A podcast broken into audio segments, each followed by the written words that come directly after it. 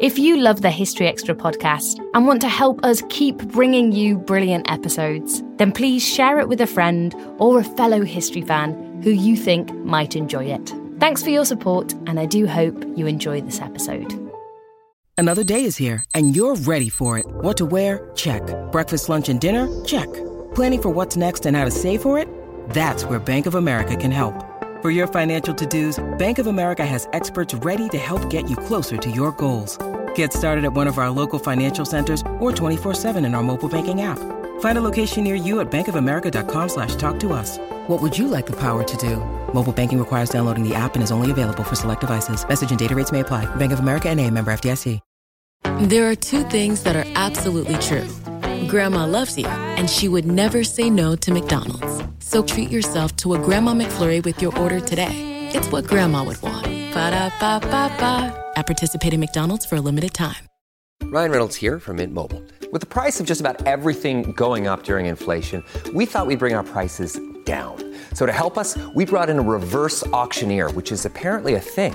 Mint Mobile unlimited premium wireless. Ready to get 30, 30, bit to get 30, bit to get 20, 20, 20, bit to get 20, 20, bit to get 15, 15, 15, 15 just 15 bucks a month. So, Give it a try at mintmobile.com/switch. slash $45 upfront for three months plus taxes and fees. Promo rate for new customers for limited time. Unlimited more than 40 gigabytes per month. Slows. Full terms at mintmobile.com.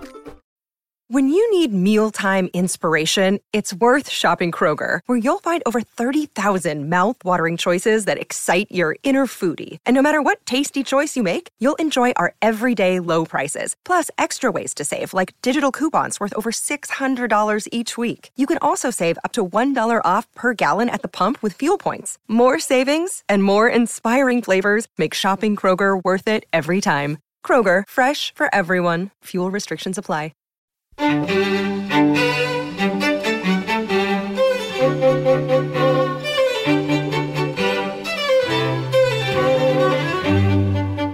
and welcome to the History Extra podcast from BBC History Magazine, Britain's best selling history magazine.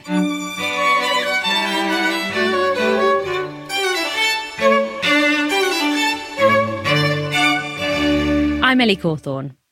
In this episode, we'll be taking a sideways look at one of history's most popular topics, the Tudors. Today's guests are Sam Willis and James Daybell, the team behind the Histories of the Unexpected book and podcast series. In lockdown, Sam and James have created a series of homeschooling history podcasts intended to get kids and parents excited about history. One of the wide range of topics that they cover is the Tudors, and that was the subject of this conversation you've created this homeschooling series of podcasts to help kids and teachers and parents get excited about history. Tudors feature quite heavily in the series. So, why do you think that Tudors are always a surefire hit, especially with, say, the younger historians among us? It's a perennial question. Actually, what is it about the 16th century in Britain that is so interesting to everyone, not just kids, but to everyone. And I think part of it is about the the big personalities of the monarchs that you have. Who can fail to be interested in somebody like Henry VIII, who is a you know he's a he's a really interesting character. He's he's a sort of an enigma in some ways. He's a he's either a sort of puppet ruler or a psycho killer, and I, I verge towards the psycho killer.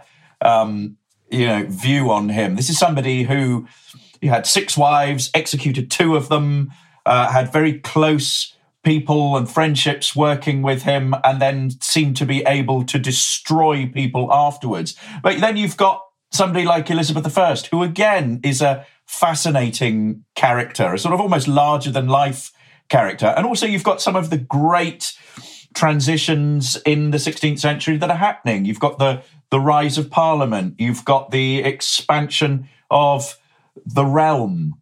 You know, the the sort of unification of of the country in many ways. The expansion of the state. You've got um, exploration and trade. So it, it's absolutely fascinating. It's also a cultural melting pot. You know, this is the time of of Shakespeare. Um, and and other writers like that. So it's a it's a really fascinating period to get your teeth into. And it's also something that has captured the imagination of so many popular biographers and also people who write historical fiction. You know, a character like Anne Boleyn has had dozens and dozens of articles and books written about her, so much ink spilt on her. So there's something that has really captured people's imagination, I think. Yeah, I agree. I mean, you described yourself, James. Um, I remember we started doing our our Tudors live show. You described Henry VIII as an egotistical maniac, which I completely agree with. I thought it was a wonderful way of putting it. But you, you know, on top of the the amazing personalities, you've got well, so many stories that you could almost you couldn't really sort of make them up. It's it's like the very essence of history, where where the, the real richness of what actually happened is kind of more bonkers and more fascinating than, than than any kind of fiction. That's what I really love about it, and I think that's why people keep coming back to it. As well as this um, royal soap opera that I think really captures people's imaginations. You, of course, take a kind of sideways look at this era, and one of your homeschooling episodes focuses instead on everyday life in Tudor England. Why do you think it's interesting to look how normal people lived? Um, well, I, I, think one of the key points about it is it makes you feel close to the past. So, one of the things James and I are always trying to do with Histories of the Unexpected is to inspire people to learn about history and to to realise that everyone is a historian in their own right. I don't think um, that you need to be trained to be a historian. I think you need to be, it needs to be just sort of let out in you, essentially.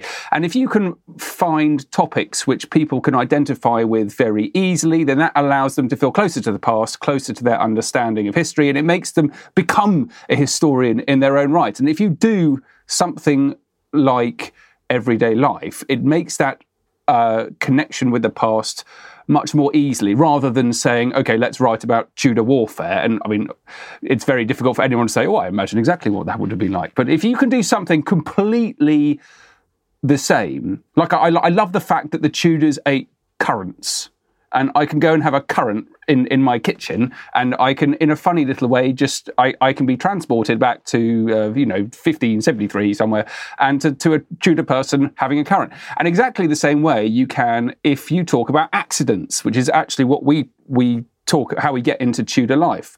It's something that's very human. It's something that's kind of it's completely understandable. And you know when you stub your toe or you break your leg, something a bit nastier, and it and to to realise that people in the past were doing exactly the same thing really does help you um, appreciate that the past isn't full of alien people; it's full of real people like you and me, and they are stubbing their toes and they are slamming their fingers indoors and all sorts of horrendous things happening to them.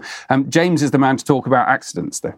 I was going to say, how are accidents the way into everyday life in Tudor England? Well, I think I think if we if we backtrack a little bit as well and talk about why we should why as historians we should study the everyday life. This is a this is a reaction to that sort of high political history of kings and queens, this sort of diet of of monarchy or of wars and events, and actually it's connected to a whole swathe of research interests that have gone over the last hundred years or so, you know, post Karl Marx, um, and the sort of history from below, um, and looking at history from the bottom upwards and looking at how ordinary people lived. And it presents a challenge because one of the reasons that historians for so long concentrated on the on events and kings and queens was because there was so much evidence for that. And actually, it's much more difficult to get at ordinary people's lives. It's much more challenging because you have to look at different kinds of sources, which connects me to the question that you, in fact, asked, which was about accidents. Because with coroner's records, you have thousands and thousands of these brilliant documents that survive. Every time there was an accidental death in Tudor England, um, a coroner would be called in to basically look at what happened. And coroner's records, written in Latin, um, would detail the accident and would give all sorts of incidental information about it. And there is a brilliant project uh, run by uh, Stephen Gunn, Professor Stephen Gunn at Merton College, Oxford, uh, that over the last sort of five years or so, probably more, has been building this enormous picture of everyday life in Tudor England from this particular resource. Uh, and so we've used that a lot. And it really allows you to get at all sorts of things. And one of the things that I'm particularly interested in is how you use it to look at the history of childhood. Because children are particularly difficult to pin down for the Tudor period. We do have some evidence of children having written their own letters. There's a diary that survives right from the end of the period. Uh, Anne Clifford although people argue about whether it's a diary or not. But there's very little written by children themselves. And so what it means is you have to go to a different kind of historical source. You know, children are often written about more than actually writing themselves. But with these with these coroner's records, you have thousands of examples. So you can get this very detailed picture of children's everyday life from the circumstances in which they died. So you can have a look at the degree to which children, you know, girls um, followed mothers around the house, fell into fires, or or escaped their mother's attentions, walked outside and were run over by carts. That gives you a sense of how young girls were brought up within the household. Boys often accompanying fathers to work, you know, would get would be killed in particular kinds of accidents related to the workplace. So you get there a sense of how the upbringing of girls and boys might differ. You can also reconstruct the imaginative world, the playful world of children, because children involved in various uh, play activities um, have fatal accidents. So, for example, climbing trees and breaking heads. Um, and you know, and drowning in rivers. And there's a young girl uh, that we that um, that this project that Steve Gunn uh, had, um, had, has been working on. They uncovered a a girl called Jane Shakespeare, um, who in 1569 drowned, age sort of two and a half, in uh, in a river when she was out picking marigolds, and the river was very near to where Shakespeare was born in Stratford upon Avon, and they've conjectured that this may well be uh, uh, the sort of the, the, the sort of embryonic idea of Ophelia uh, in Shakespeare's play Hamlet. So we can we can we can use we can use accidents to uncover everyday life of ordinary people, but also of children. Yeah, we, we know um, from this that they were um, drowned in cesspits, mauled by bears, crushed by carts, mangled by windmills, trampled by horses, cut by thighs, and one guy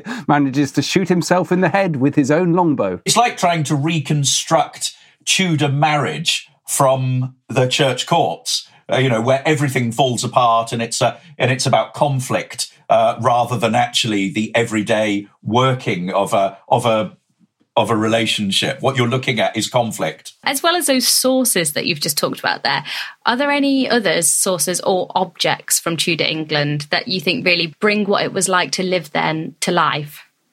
Oh, absolutely. Gloves. I'm obsessed with gloves. Uh, I've been working on gloves for several years now, and in fact, writing a book on gloves as we speak. And I think gloves allow you to look at all sorts of rituals and customs of everyday life. So uh, gloves are actually given as gifts. They are used in all sorts of ways to pledge allegiance, to insult people. They're connected to love, to courtship. And also, bizarrely, there are various superstitious practices that are related to gloves. Now, we've written a chapter in our book, Histories of the Unexpected, about chimneys. And one of the things that we looked at there was the way in which shoes and other objects were inserted into chimneys in order to ward off evil spirits. I've been doing some, some work recently and discovered it's not only shoes that end up there in order to protect the household from evil spirits. I've discovered 150 different examples of gloves not just from the Tudor period, uh, but quite a few from the Tudor period, but also from later periods that were inserted into the chimney to ward off evil spirits, which tells you an awful lot about everyday life. So there we are, gloves. Another episode in your homeschooling series um, looks at Elizabeth I versus the Catholics, as you call it. What topics does that allow you to explore? Well, we did um, with all of these homeschooling episodes. We've taken an idea, and what we wanted to do was was to choose an idea that kids can identify with, but then link it to the curriculum. And so, in this case, um, the episode is on the history of hiding, um, and so we we speak very briefly about the history of hiding across across time. There are all sorts of other wonderful examples of people hiding for one reason or another. Whether it's um, hiding, you're, you're, king of England, you're hiding up an oak tree, or whether you're Anne Frank and trying to avoid the Nazis. And in this one, we um, talked about it specifically in relation to um, priest holes and to uh, Catholic priests hiding from people who are hunting them out under the reign of Elizabeth I. Perhaps you could just shed a bit more light on priest holes for people who might not know too much about ah, them. Um, James, you want to give a bit of the background of why these people were hiding? So, one of the reasons that they are hiding is because Catholicism after 1570 becomes outlawed in England. Um, so, there is the there's the excommunication of Elizabeth I, which basically means that Elizabeth is um, is basically um, the gloves are off and she's open to be removed and assassinated. And before this, um, Elizabeth was quite tolerant of Catholics, more or less. Uh, she didn't famously didn't want uh, to see windows into men's souls. So so long as people outwardly conformed to the Anglican Church, went along to to uh, the church on a Sunday, um, they would they were they were fine. But once the Pope deposes Elizabeth in this in this way in 1570, um, things are much more difficult for Catholics. And one of the things that they start doing is they start, um, you know, tracking down priests and not allowing Catholic Mass. And the priests are so crucial to Catholic Mass. At the same time, on the continent, you've got a series of measures that are training up priests and sending them out into England in order to administer to the Catholic faithful. Um, and the problem is that these priests are hunted down and captured and tortured and but yet they are so crucial to the way in which Mass is celebrated in the Catholic faith.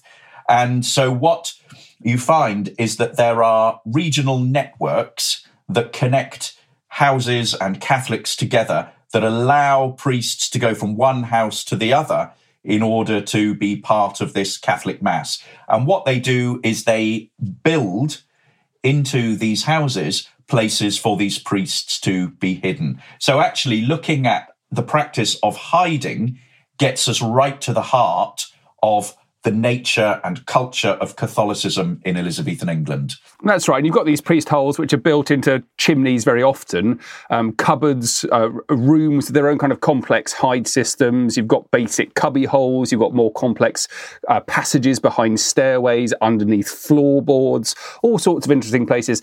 I've recently found one actually, which was it's it's like a double blind. It's quite clever. So you find a priest hole, but actually the priest hole is behind the priest hole that you found. So they were designed in the anticipation of them being discovered, some of them, um, with another layer of hiding behind. And um, they're still being um, discovered and understood uh, by uh, uh house historians and archaeologists nowadays. I, we came across something recently that an amazing three dimensional Tudor reconstruction of a tower in a castle. And it's basically the, the priest hole is too small and too difficult to get to. So, so members of the public can't actually go and visit it. It's a it's a real problem if you've got a, a, historic house with a priest hole. Is how you get large numbers to appreciate what you've got. But by doing 3D kind of laser scans of it, you can create um, these three dimensional images do a kind of a fly around of it, showing where the cavity is within a room, behind the stairs, or wherever it is. So, actually, uh, it's one of the great examples of how modern technology is helping us understand the past. On the note of sneaking around and being covert, you also draw Tudor stories into um, an episode you've got on invisibility. How so? Well, um, yeah, that one is all about Tudor spies, and um, we we actually we wrote a chapter in our book on the history of shrinking, um, which was one of the most enjoyable things I've done in histories of the unexpected. Um, and we we came across this this advice of how to write so small you can write a tiny little letter, and then you could actually hide it inside an egg. And this was one of the ways that Tudor spies managed to communicate with each, with each other. Uh, In Thomas Lupton's A Thousand Notable Things, isn't it? That's right. So it's a thousand notable things, and one of them is hiding a letter in an egg. And I really want to know what the other 999 are. I'm actually going to go through them. I think they'll blow our minds about how clever the Tudors were. But the principle here is invisibility. It's we we looked at it in terms. You can do invisibility in all sorts of different ways. We were thinking about it specifically in terms of making communication invisible. So invisible ink and hiding messages in eggs. And um, I think James could also explain a little more about the background to that.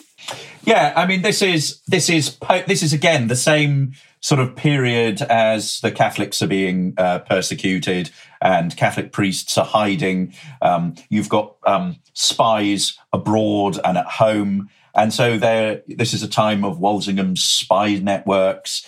It's a time when there are all sorts of assassination attempts on Elizabeth. There are all sorts of religious problems across Europe between the Counter Reformation powers and the sort of Protestant Reformation powers. Um, so all of this is going on. And then it, the backdrop of this is there are all these covert practices to communicate.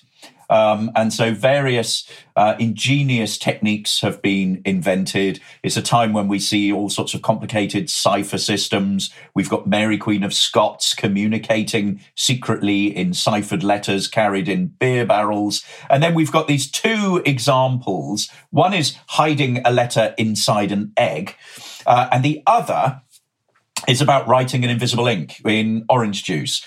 And this is famously described in a man called John Gerard's Latin autobiography. And Gerard was a was a Jesuit priest, and he describes uh, how his female sustainers outside of the prison have smuggled into the prison uh, gifts of oranges for him, and the orange was wrapped in a sheet of paper, and he then uses the orange in really interesting ways. Firstly, he uses the peel of the orange to form rosaries and crosses, which are part of his Catholic practice. You know, the kinds of things that he would have ordinarily had are not allowed in prison. So he improvises these. He then uses part of the flesh of the orange to bribe the illiterate jailer to smuggle in and out messages. And then he uses the orange juice itself, he retains a bit of that and uses that to write secret messages on the sheet of paper in which the orange was wrapped and then has them smuggled out. And the way that you are able to read these messages when they when his friends receive a letter from him, the first thing that they do is go to the fire, warm the letter, and then warming the orange juice means that you suddenly are able to see visible the secret message that he has he's written. You can do it yourselves at home over a candle or even using a hairdryer for it. At the end of every episode that we have, there is a task. And so if you have a look at our our episode on invisibility, um, one of the things that we ask you to do is to do your own secret correspondence. Either have a go at trying to put something inside an egg, and we give you instructions precisely how to do that, which involves strong vinegar. Um, and then you can also have a go at making invisible ink out of orange juice and fool all your friends and family during lockdown. Yeah, I, I hereby also give permission to all children listening to this to make your own priest hole. please, yeah, please do so. Um, if you if you if you can't make one, then just turn the understairs cupboard into a priest hole. Still to come on the History Extra podcast. Although, probably one of the things that surprised me recently was doing some work on cannibalism. You know, was was part and parcel of Tudor medicine. So I think that was probably one of the most weird things that I'd come across.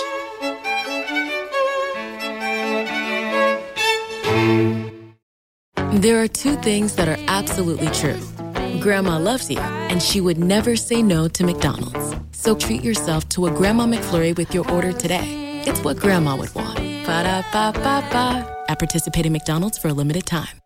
Ryan Reynolds here from Mint Mobile. With the price of just about everything going up during inflation, we thought we'd bring our prices down. So to help us, we brought in a reverse auctioneer, which is apparently a thing. Mint Mobile unlimited premium wireless. Ready to get 30, 30, bit to get 30, bit to get 20, 20, 20, bit to get 20, 20, bit to get 15, 15, 15, 15 just 15 bucks a month. So, Give it a try at mintmobile.com slash switch. $45 upfront for three months plus taxes and fees. Promo rate for new customers for limited time. Unlimited more than 40 gigabytes per month. Slows. Full terms at mintmobile.com. Hi, I'm Avantika Chilkoti, host of The Modi Raj, a new podcast from The Economist. Narendra Modi has watched over a period of rapid growth in India, but he's also the frontman for a chauvinistic Hindu nationalism. Now, he's eyeing another term as Prime Minister. What will it mean for India and the world? I've been trying to get inside his head. Listen now to The Modi Raj from The Economist, wherever you get your podcasts.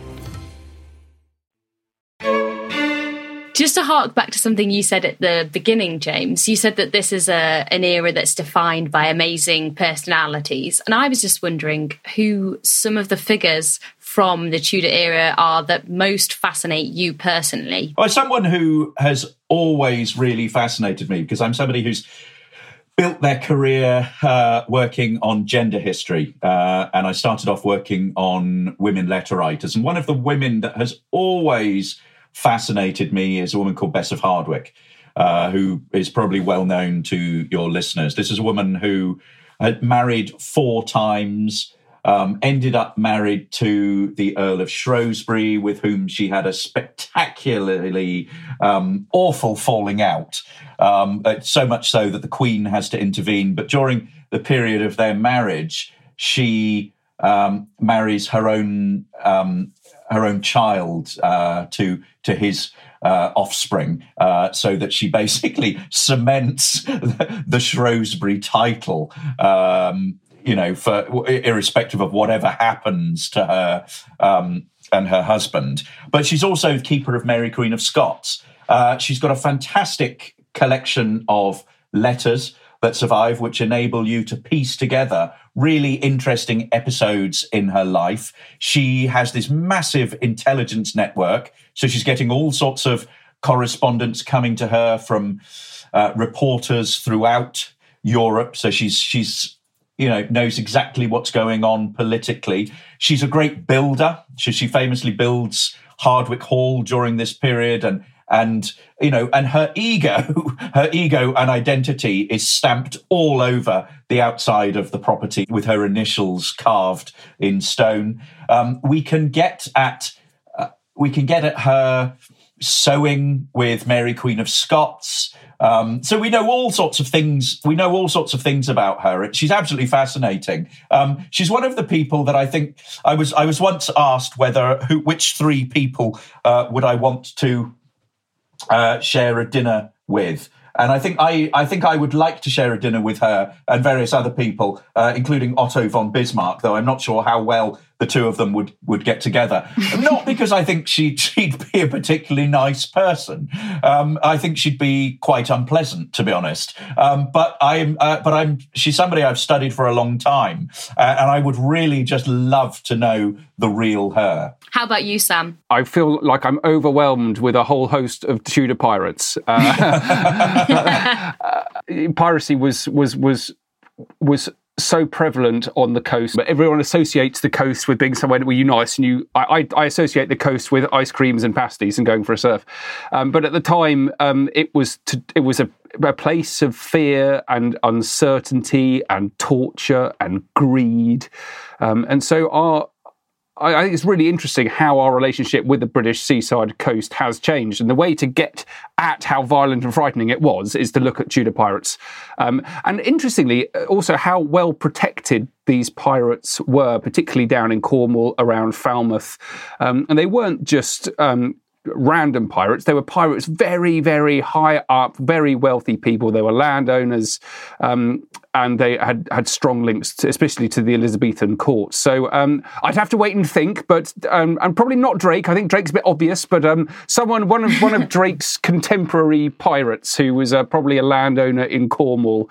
Um, I would like to meet that that non-specific person. Okay, so I've got another one for you. This is a young boy called James Bassett, who we know about from the last Letters. And any of you interested in Tudor history, if you haven't come across them already, go and have a look at Muriel St. Clare Byrne's six volume edition of the Lisle letters that came out uh, with Chicago University Press quite a while ago in the 80s. What you've got there in volume four is all of Honor Lady Lisle's correspondence with her children. And there is a beautiful little selection of letters from James Bassett when he is about 10 years old. Now, Honor Lady Lisle is married to Arthur Lisle, who is Lord Deputy of the garrison in Calais. He's related to Henry VIII.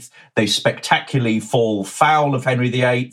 All the papers are confiscated during a treason trial. And what you have, though, is a wonderful uh, window onto the life and imaginative world of a 10 year old boy. And some of his letters are just really sort of generic. He's obviously writing them as a form of educational exercise, but occasionally there's this sort of sparkly little precocious personality uh, that comes through. And there are a couple of letters um, that show him up to real tricks. One of them, uh, he describes to his mother uh, the way in which uh, the man who's looking after him, his tutor, basically won't let any of the children uh, send letters out written by themselves. Um, he complains that the tutor mistreats them. And so he says to his mother, if you don't receive a letter that is sealed with my signet ring, you will, you know, do not believe that it has been sent by me. It's my tutor who's written in my stead. And of course, this gets her totally upset. Um, the other example involves a glove.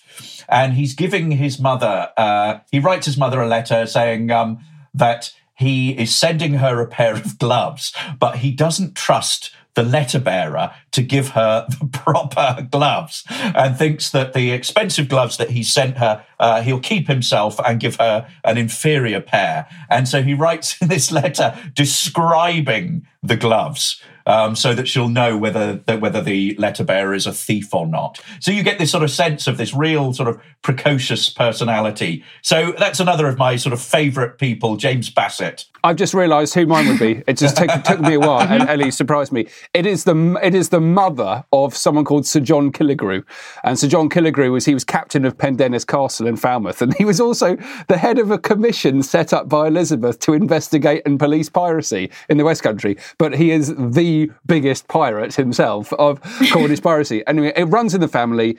Um, um, all, all, of them have been pirates, but his mum in particular, she's famed for leading a boarding party in person. And these guys um, are a, a bunch of rogues, but they, um, I reckon, yeah, John Killigrew's mum, I'd like to meet. Very nice. Very good. And to finish us up, I wonder if you could both give us one fact that you were most surprised to learn about Tudor society? Oh, uh, they used church bells to communicate, but uh, pr- primarily um, we used for things like propaganda and the um, the the the strength with which the bells were rang um, um was evidence of how you supported the um, whether it was the death of someone or the birth of someone or the marriage of someone. So so it's this idea of, of bells being used to communicate ideas and also being linked to um, state propaganda. I thought that was fascinating. Nothing surprises me about uh, Tudor society, really. I think. Um, no, nothing. Nothing really. I've I've lived with Tudor society so long um, that I find it very hard to be um, surprised at all. Although, probably one of the things that surprised me recently was doing some work on cannibalism um, and actually, you know, eating the remains of people um, was. You know, was was part and parcel of Tudor medicine. So I think that was probably one of the most weird things that I'd come across. Um, and there's there's an example of um, people eating bits of Egyptian mummies, uh, for example. So I always found that rather bizarre. But I, th- I, think I think one of the things about Tudor society is that it is so it is often so alien from us. Sam talked about the the shared experiences that we have. That the past is a sort of you know is a familiar country, but in many ways it's what it's what is so different from us. Uh, I think it's extraordinary. That was Sam Willis and James Daybell from Histories of the Unexpected. Their homeschooling history podcast series, with episodes on topics including beards, lunchboxes, shadows, rainbows, and insults, is available now. You can find that, as well as a range of other Histories of the Unexpected podcasts, on your podcast feed or at historiesoftheunexpected.com. Sam and James have also got a Histories of the Unexpected book on the Tudors. That's out now, published by Atlantic. Thanks for listening. This podcast was produced by Ben Hewitt and Jack Bateman. Join us next on Wednesday when we'll be discussing a failed assassination attempt on Abraham Lincoln.